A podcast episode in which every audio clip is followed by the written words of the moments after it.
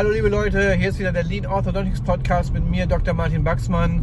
Und wie ihr gerade seht und vielleicht auch hört, bin ich gerade im Auto unterwegs in einer Videofolge. Ich bin gerade auf dem Weg zur Power Week. Es ist noch ein bisschen dunkel hier. Ich bin früh unterwegs und dann nutze ich einmal die Zeit, denn auch das ist Lean, dass ich meine Zeit nutze, auch unterwegs und möchte mit euch über das Thema Praxisstruktur sprechen. Wie kann man es erklären, wie ist so eine Praxis aufgebaut oder wie sind die Bereiche aufgebaut. Und das Ganze ist nicht einfach nur, dass wir da ein Organigramm oder sowas hinterher haben, sondern es geht viel mehr darum, wie kann ich meinen Mitarbeiterinnen und Mitarbeitern klar machen, welche Struktur, welche Philosophie, welche Werte, welche Kultur steckt hinter dem Ganzen und wie werden die Arbeit in diesem Sinne erledigt. Und darüber möchte ich aber sprechen. Und das sind vier Bereiche, um die es da ganz konkret geht. Und die kannst du dir jetzt anhören. You're listening to Dr. Baxman's Lean Orthodontics. Simply everything that makes you even more successful in orthodontics and practice management. Dr. Baxman is a speaker, Amazon bestseller author, and multi entrepreneur. Now he takes all that knowledge and brings it to you in one podcast. This is Dr. Baxman's Lean Orthodontics.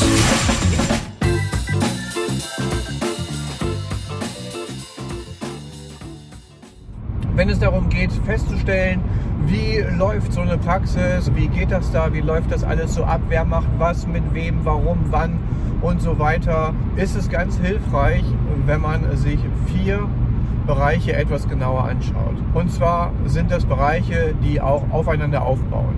Bereich Nummer eins ist der Unternehmensbereich. Bereich Nummer zwei sind Abteilungen. Bereich drei sind Rollen oder manche mögen es auch lieber als Stellen bezeichnen. Und die Ebene Nummer vier, das sind Prozesse. Und schauen wir uns das einfach mal nacheinander an. Das Unternehmen ist etwas, das wird oft viel zu selten besprochen gerade wenn man in einer erwachsenen Praxis ist, die immer wieder größer wird, da fragt man sich manchmal, warum hat diese Person jetzt eigentlich eine Leitungsfunktion? Die ist doch nie in der Behandlung. Oder beim Chef zum Beispiel, so wie bei mir, manche Mitarbeiterinnen an fünf Standorten ist das so, die sehen mich einfach manchmal eine ganze Woche oder manchmal vielleicht sogar zwei Wochen nicht. Und weil ich einfach an einem anderen Standort tätig bin als die. Und fragen die schon, ja, wer ist denn das überhaupt, wenn ich da mal vorbeikomme, mich mit denen unterhalte. Und, und das ist natürlich ein Problem. Und wenn diese Strukturen nicht bekannt sind oder das Management-Team bei mir, die früher auch mal in der Behandlung gewesen sind oder in der Verwaltung und die jetzt einfach sich entwickelt haben und ganz neue Aufgaben haben. Und dann fragt man sich schon manchmal, ja, wer ist das überhaupt? Warum kann die Person mir jetzt eigentlich sagen, wie ich den Bogenwechsel schneller machen soll? Die läuft doch einfach nur mit dem Jackett hier rum und sitzt eigentlich den ganzen Tag am Computer und die macht nie irgendwas mit dem Bogenwechsel. Woher weiß die das überhaupt? Kann die das überhaupt? Das heißt, das Thema Respekt und Verständnis für die Situation und auch, sag ich mal, dass man sich tatsächlich kennt, ist dadurch manchmal schwieriger, je mehr Mitarbeiterinnen und Mitarbeiter man hat. Und das ist etwas, was man durchaus sehr schön auch darstellen kann und darstellen sollte. Ich möchte einfach mal zwei Tools nennen, mit denen das ganz gut möglich ist. Eins wird sich jetzt weiter fortführen, das andere ja eigentlich auch. Müsst ihr mal schauen, wie ihr das vielleicht für euch einbauen könnt. Nummer eins, zum Beispiel, wenn wir neue Mitarbeiter bekommen, bekommen die Mitarbeiterinnen und Mitarbeiter neben einem sehr, sehr coolen Starterpaket, über dessen Inhalt ich jetzt nicht sprechen werde, werden sie auch eine Mappe bekommen über die Praxisstruktur. Wie ist die Geschichte der der Praxis. Wie ist sie entstanden? Wie ist sie dahin gekommen? Wer hat sie gegründet? Wer hat sie weiterentwickelt? Wer waren wichtige Personen auf dem Weg zu dem Punkt, wo wir jetzt sind? Und wie haben sie sich entwickelt? Wer war von Anfang an dabei? Wer ist dazugekommen? Wer ist jetzt mit dabei? Das heißt, es wird einmal wirklich genau beschrieben, wie hat sich das Ganze entwickelt und wer war mit dabei. Dazu kommt noch, dass wir die Werte darstellen. Das ist etwas, was sehr zentral ist. Was zeichnet uns aus oder dich und deine Praxis? Da ist ja jeder so ein bisschen verschieden. Und was wir häufig so ein bisschen missverstehen, und wir kennen das vielleicht aus der Podcast-Folge Werte und so weiter, man kann nicht einfach hingehen und andere Leute zwingen, die Werte von einem zu übernehmen. Es funktioniert nicht. Man kann sie vielleicht ein bisschen dahin unterrichten, aber es ist schon wichtig, dass so ein grundsätzliches Werteverständnis, eine Übereinstimmung der Werte von Anfang an besteht. Das hilft uns auch dabei, die richtigen Mitarbeiterinnen und Mitarbeiter auszuwählen und nicht immer wieder daneben zu greifen. Was natürlich auch schwierig ist, diese Situation haben wir auch. Wir stellen auch manchmal Menschen ein, von denen wir glauben, Mensch, die haben echt Potenzial und die passen auch gut zu uns. Und nach relativ kurzer Zeit stellt sich raus, okay, die Arbeit, die wir hier investieren müssen, um dann wirklich das passend zu machen, die ist einfach zu groß. Also stellt einfach mal eure Praxis dar und macht euch wirklich selbst einmal klar und zeigt es auch gerade den älteren, erfahreneren Mitarbeiterinnen und Mitarbeitern, jemand, der neu hinzukommt, weiß nicht, was in der Vergangenheit war, der kennt nicht eure Geschichte, wie die Strukturen entwickelt worden sind, warum sie so entwickelt sind, warum die Arbeitsanweisungen so sind, wie sie sind und so weiter und so fort. Das kennen die einfach nicht. Die hinterfragen alles. Das ist die Unternehmensebene. Das zweite geht einen Schritt weiter, ist dann auch im Prinzip schon recht logisch. Das sind die Abteilungen. Hier geht es dann nicht nur darum zu sagen, wie sind die Abteilungen letzten Endes entstanden, aber, aber auch die klare Struktur einfach mal darzustellen. Wer ist Teil dieser Abteilung? Wer arbeitet dort alles mit? Wer hat vielleicht eine Leitung und Weisungsfunktion? Wer eher nicht? Wer arbeitet so in Nischenbereichen und macht kleinere Arbeiten? Und wer ist vielleicht auch als Springer in dem Bereich? Aber auch, was ist die Zielsetzung dieser Abteilung? Wofür gibt es die überhaupt? Wofür ist die da? Was wollen die erreichen? Für wen sind sie da? Ist die Verwaltung jetzt nur dafür da, dass die Behandlungsmitarbeiterinnen Arbeit haben, dass der Terminkalender voll ist oder wofür sind die da? Sind die vielleicht auch für die Abrechnung da? Sind die auch für den Service da? Sind die für die Patienten da? Und in welcher Weise auch? Was, was genau ist deren Job und von jedem Einzelnen? Das ist eine ganz, ganz wichtige Sache. Dass wir dort in sich eine runde Sache haben und jeder genau weiß, hey, wenn ich zur Verwaltung gehöre, dann ist das mein Ziel, das ist mein Job, das sind meine Mitarbeiter, auf die kann ich mich verlassen und das habe ich zu tun und das kriege ich dafür und das brauche ich. Die nächste Ebene ist dann die Rolle oder die Stelle. Für manche ist es einfacher, weil Stelle hört sich schon so ein bisschen an, das geht in Richtung Stellenbeschreibung. Aber Rolle ist eigentlich noch fast besser, wenn man sich einmal klar macht, dass man einfach auch eine Rolle zu übernehmen hat, vielleicht wie im Fernsehen, wie im Theater. Das ist was, was manche schwierig finden, manchmal zu verstehen. Nicht immer fällt einem alles zu, was man zu tun hat, ganz intuitiv und automatisch. Manchmal muss man auch eine gewisse Rolle übernehmen. Beispielsweise als Chef ist es manchmal notwendig, auch wenn man eigentlich vielleicht ein total empathischer, netter, freundlicher, zurückhaltender Typ ist, muss man einfach dafür sorgen, dass die Dinge umgesetzt werden, die umgesetzt werden müssen in einer Praxis, damit wir strategisch, wirtschaftlich, langfristig überleben können. Da muss man mal strenger sein, da muss man auch mal Entscheidungen treffen, die man nicht mag. Eine Mitarbeiterin, die einfach überhaupt nicht performt, die nichts auf die Kette kriegt und man findet sie eigentlich total sympathisch. Die ist eine ganz liebe, nette und die hat es auch schwer und alles Mögliche. Wir kennen das alles, aber trotzdem muss sie dann irgendwann gehen. Das sind so Entscheidungen, die will man eigentlich gar nicht treffen und in der Situation möchte man gar nicht sein, weil eigentlich ist es für alle unangenehm, aber es gehört zu der Rolle, die man hat, der Rolle des Chefs oder der Personalleitung oder was auch immer man dann gerade macht. In anderen Bereichen natürlich auch. Die Rolle der Auszubildenden zum Beispiel ist auch ganz klar. Die Rolle der Auszubildenden beinhaltet einfach auch zu lernen und sich, klingt jetzt vielleicht hart, aber auch sich manchmal durchzubeißen es ist nicht nur, dass man da hingeht, alles wird präsentiert und alles ist super und jeder kümmert sich um einen und schiebt dann da auf seinen Rollsessel da durch die Gegend, massiert einem noch den Nacken oder so. Nee, ich will damit nicht sagen, dass wir nicht unsere Azubis sehr gut behandeln. Doch, auf jeden Fall. Die haben echt alle Möglichkeiten.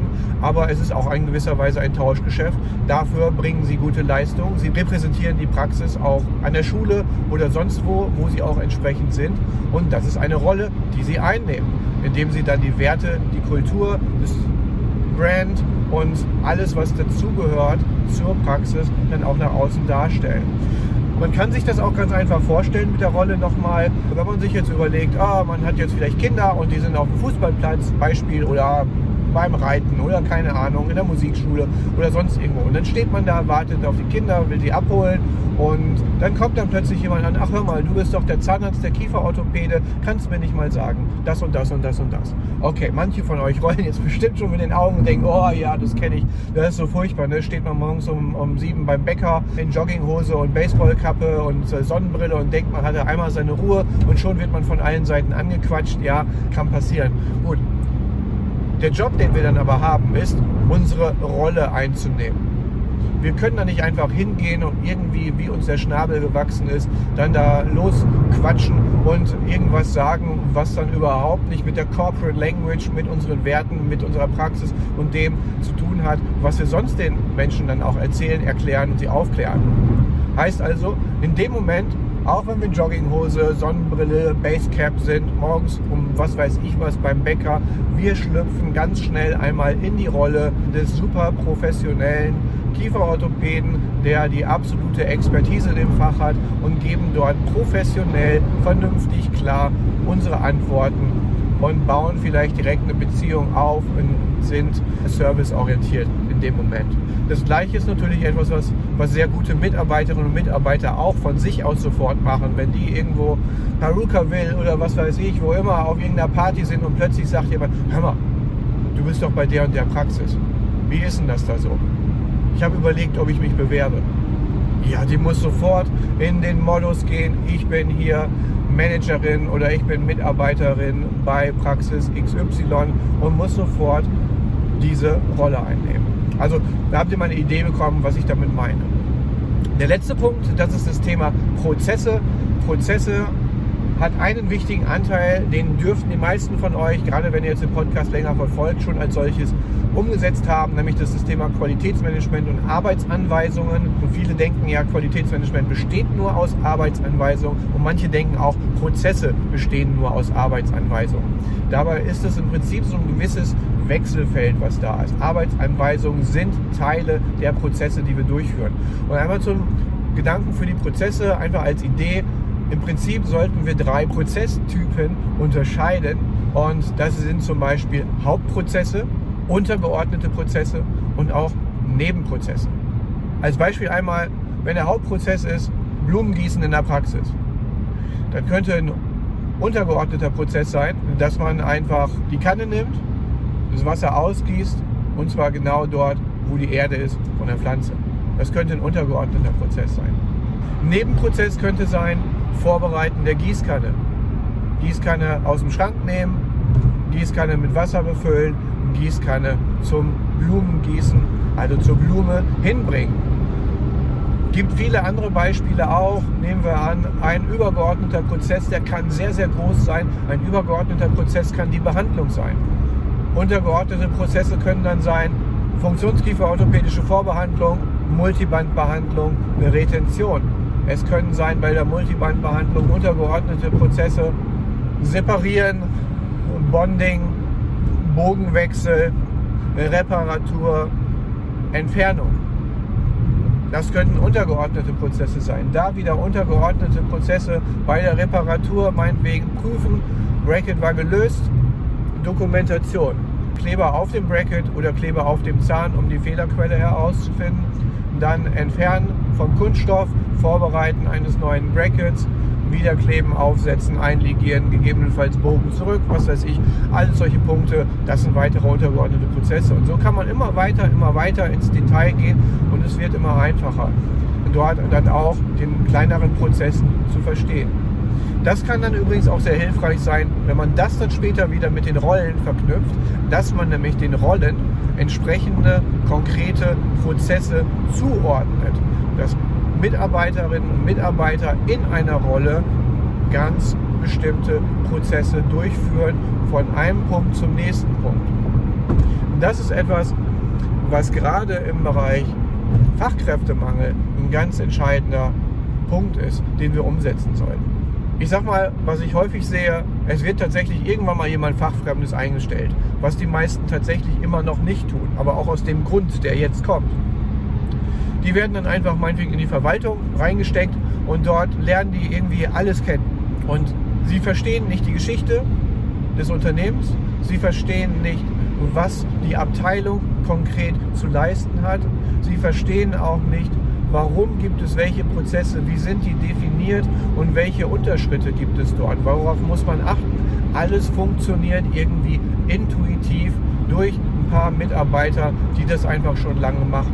Und dann dauert es ewig, bis man sich einarbeitet, weil man muss sich die ganze Struktur, das muss man alles hinterfragen, erfragen und rausfinden. Und meistens ist es so, dass die Menschen einfach gar nicht sich die Mühe machen, so viel rauszufinden darüber, dass sie es wirklich verstehen. Das führt zu zwei Dingen, nämlich in der Regel als erstes dazu, dass sich die Fehler häufen. Nummer zwei, dass die Frustration steigt. Zuerst einmal bei den bestehenden Mitarbeiterinnen und Mitarbeitern, weil die denken, boah, die sieht doch, wie ich das mache. Warum kann die das nicht mal genauso machen? Warum macht die das immer falsch? Während jetzt die neue immer noch denkt, ja gut, dass ich einen Fehler mache am Anfang ist doch ganz normal. Aber irgendwann wird sie dann auch sagen, boah, die meckern immer mit mir rum, dass ich was falsch mache. Die erklären mir das einfach nicht. Und da kommt man dann genau an den Punkt, wo dann irgendwann gekündigt wird oder es einfach nicht funktioniert und man kündigen muss. Und das Ganze lässt sich wirklich einfach über das Thema kurzkettige Prozesse, klare Strukturen, viel besser alles erklärt, systematisch vorbereiten, wenn jemand eingearbeitet wird oder wenn jemand einen neuen Job auf, in der Praxis, meinetwegen jemand wechselt von der Behandlung in die Verwaltung oder in die Abrechnung oder ähnliches. Das ist also eine gute Idee, das so umzusetzen. Das würde ich empfehlen. Denkt da einfach mal drüber nach, wie ihr das konkret für euch machen könnt. Und vier Bereiche also nochmal zusammengefasst. Unternehmen, wer seid ihr, was wollt ihr, wer sind die Werte, wer hat da das Sagen, was ist eure Geschichte. Nummer zwei, die Abteilungen. Wer ist alles dabei? Wer hat die Leitung? Wer hat die Weisung? Wer führt genau welche Aufgaben durch? Und was ist das Ziel dieser Abteilung? Warum gibt es sie überhaupt? Und für wen arbeitet sie? Die Rolle Wer bist du? Was machst du? Was ist dein Job in dem Moment, in dem du die Rolle einnimmst? Was ist die Abgrenzung zu anderen Rollen? Und sei dir bewusst, diese Rolle kannst du und musst du manchmal auch anziehen, wenn du außerhalb der Praxis bist. Prozesse ganz klar beschreiben aller Vorgänge und Abläufe innerhalb der Praxis und zwar in mehreren Hierarchieebenen, übergeordnete Hauptprozesse, untergeordnete Prozesse und Nebenprozesse. Also ich hoffe, das hat hier geholfen. Vielleicht wirkt es ein bisschen theoretisch, aber es ist eine super sinnvolle, hilfreiche Sache. Wenn du möchtest, dass wir ein bisschen Licht in dein Dunkel bringen, dein Unternehmen, deine Praxis, deine Abteilung, deine Rollen und deine Strukturen, dann sprich mich gerne an. Das können wir gerne in einem Coaching zusammen entsprechend erarbeiten. Komm sonst gerne zu meinen Kursen. Vielleicht hast du auch mitbekommen schon, es gibt ein sehr, sehr cooles neues Online-Programm von mir, wo wir unter anderem auch einen Management-Mentor-Club haben. Das heißt, einmal im Monat treffen wir uns online mit einer Gruppe ambitionierter Leute und besprechen 45 Minuten lang einmal durch, was gab es so für Besonderheiten, für Probleme oder wie haben wir eine spannende Situation gelöst in der Praxis. Ich werde mit theoretischen Input dann auch noch das Ganze verstärken und unterstützen. Das ist Nummer eins der Management Mentor Club. Es gibt dann noch den Case Planning Club. Das ist eine rein klinische Geschichte. Bring deine Fälle mit, auch online in unsere ambitionierte Gruppe. Richtig cooler Zahnärzte für Kieferorthopädie und vielleicht verirrt sich auch der ein oder andere Kieferorthopäde da mal hinein, obwohl die brauchen ja normalerweise keine Hilfe von irgendjemandem. Kleiner Scherz am Rande. Also wer auch immer du bist, möchtest du Hilfe mit deinen Fällen haben oder möchtest du deine mal darstellen und sie diskutieren mit anderen interessierten Kolleginnen und Kollegen, dann ist das der richtige Ort für dich. Dann gibt es natürlich noch die Lunchtime Lecture. Sehr, sehr coole Sache, hat sich voll etabliert im letzten Jahr, ist super gut angenommen worden und auch die gibt es dieses Jahr wieder. Also wenn du interessiert bist, mach einfach mit. So, das war einmal der kurze Werbeblock für heute. Ansonsten wirst du ja weiter sagen, Daumen hoch, nächstes Mal wieder dranbleiben. Ich gebe mir weiterhin sehr große Mühe, dass du wirklich auch etwas mitnehmen kannst aus diesem Podcast und was lernst. Und das war's für heute. Ich muss mich jetzt weiter hier auf den Verkehr konzentrieren. Ein Stau jagt den nächsten, aber ich werde pünktlich da sein. Und dann geht's gleich weiter mit der Power Week. You've been listening to Dr. Baxman's Lean Orthodontics. Simply everything that makes you even more successful in orthodontics and practice management. Lean Orthodontics has made many people successful, and if you apply it consistently, it will help you too. We hope you've gotten some useful and practical information from this podcast. Make sure to like, rate, and review, and tell a friend or two. In the meantime, you can reach out on the website at www.leanorthodontics.com. We'll see you next time on Dr. Baxman's Lean Orthodontics.